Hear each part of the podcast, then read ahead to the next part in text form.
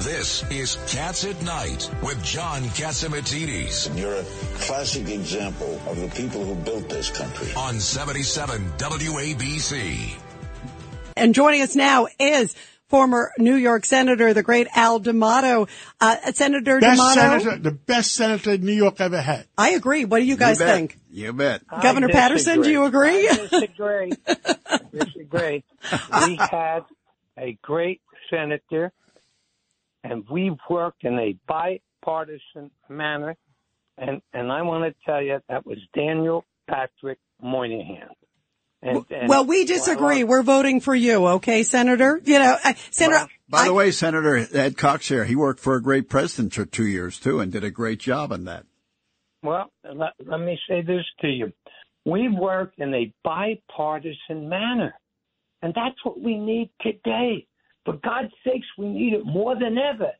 Don't let the crazies in the right wing of the Republican Party and the crazies, and they're crazy. It was a Republican president he was working for. the Democratic Party run the country. We need common sense.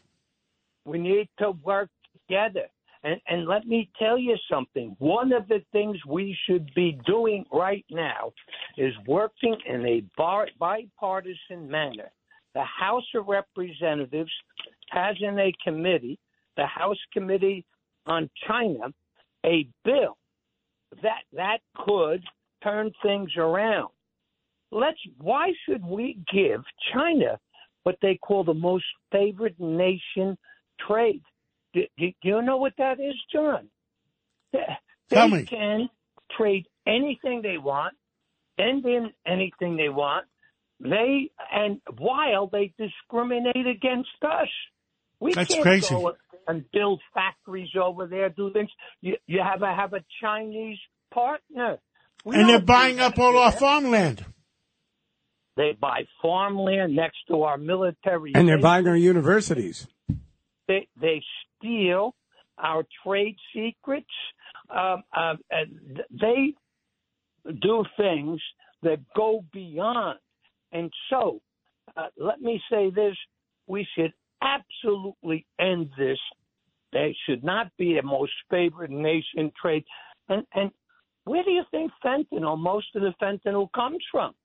Comes from China. But our president isn't doing anything, Senator. He's on the phone with President Xi. He doesn't ask about fentanyl, doesn't ask about COVID. I mean, what do we do? That's why I say we need a bipartisan Republicans and Democrats, common sense people coming together, pass that legislation, and then the president can say to the Chinese president, unless you stop doing these kinds of things, unless you allow our companies to come in and to compete, unless you crack down on pushing fentanyl out of your country so that it, it goes into Mexico and other places and comes into our country, I'm going to sign the bill. Governor In Paterson, words- you have something to say? Uh, Senator, it's David Paterson. Over the past few months, it really seemed to me that Democrats in the House and Senate were coming to an understanding that China is a lot more of a dangerous threat to us than they ever thought before. And then after that balloon week or whatever was going on, uh, it seems that everyone's retrenched. And, and I'm very No, sorry the, to hear vote that. in Congress was 419 to zero. Well, no, it was four nineteen to zero. Uh, and but but the conversation about what we should be doing, in my opinion, has slipped back from where it was then. Well, I think you're right.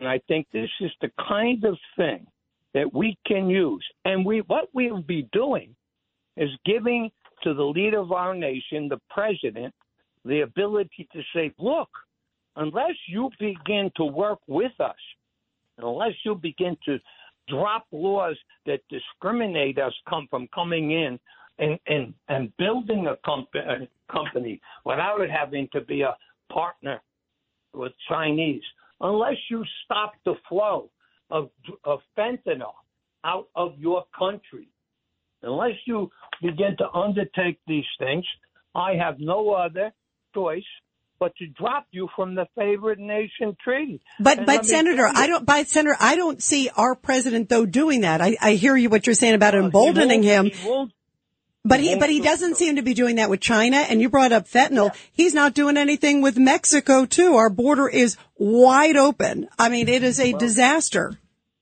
look, he's not going to do it unless Congress, the Senate and the House, on a bipartisan basis, passes a common sense bill.